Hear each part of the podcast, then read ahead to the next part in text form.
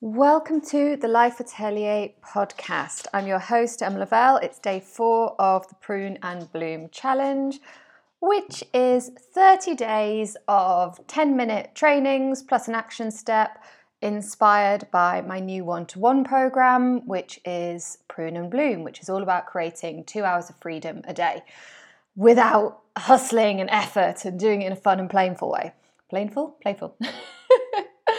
Um, so, today, what I want to talk about is pruning two expressions from your language. Now, there will be an exception to that, which I'll talk about in a moment. The first is I always, and the second is I never.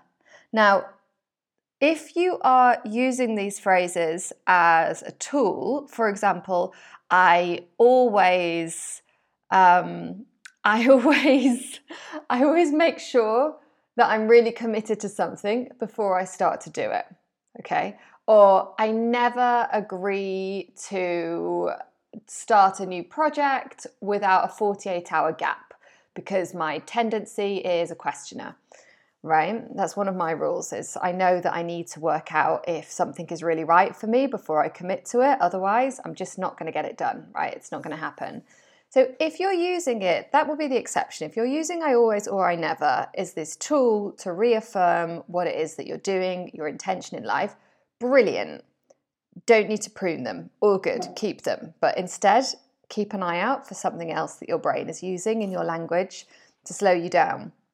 If, however, like most of my clients, you're using I always or I never to reinforce a past element of your personality or something that isn't helping you. For example, I always start challenges and I never finish them. Okay, or I'm never able to learn to new do I'm never able to learn to do new things. I always struggle with XYZ. I always find it difficult. I always hate. We want to catch those and interrupt it.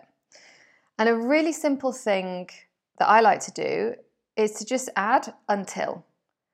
You know, um, I was never able to finish courses until I did my interior design course. And this is a really big story for me because when I was, I think I must have been 26, it was 26 or 27. And up until that point, I had started, I don't know, five degrees and dropped out. And my story was that I was a dropout, and I was really committed to that story. And I thought that, you know, my life was over. I remember thinking, like, well, I can't get a different job. I'm a waitress because I need a certain amount of money, and I like I made a lot of money as a waitress. And and then I'll have to start at the bottom and it'll be awful. And I really thought like all my life choices were over by the age of 25. And then I was doing this interior design diploma I had extended and paid to extend the deadline for like, I think, three years again and again. But I decided I was bloody well going to finish it. I was going to get my certificate. And I did. And okay, it took me extensions. I didn't do it in the original time. It was supposed to be like a three month thing. But I did it. And the day that I finished it and I submitted it, I did like it was true. Like I was somebody who finished things. And that story then started to become I always do something when I decide to do it.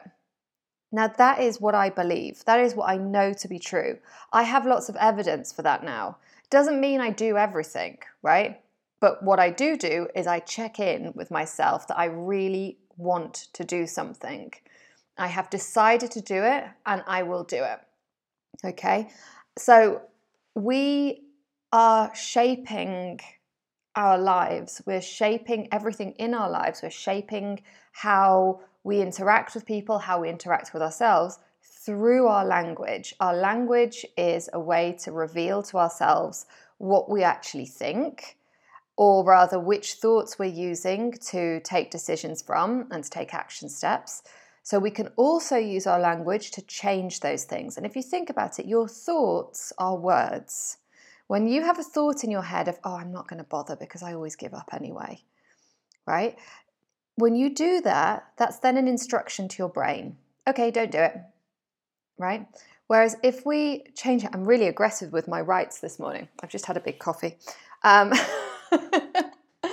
but when we start to change those words, we interrupt them, and we can say, okay, I always fail when I try to have an exercise routine until I don't. Right? I was a smoker and I failed at giving up smoking many, many times until I didn't. And one day, one of my experiments, one of my thoughts worked, and I became a non smoker. So we want to catch the language. So that's what I'm going to ask you to do today. And you can keep doing this if you find that it's really beneficial. Keep doing it over the week. This isn't something that takes time, but just notice when you say I always or I never, and then interrupt it. Decide to say something else. Decide that you are going to create a new story for yourself and a new pattern of actions. And come and share your thoughts on it in the conversation. I would love to hear it.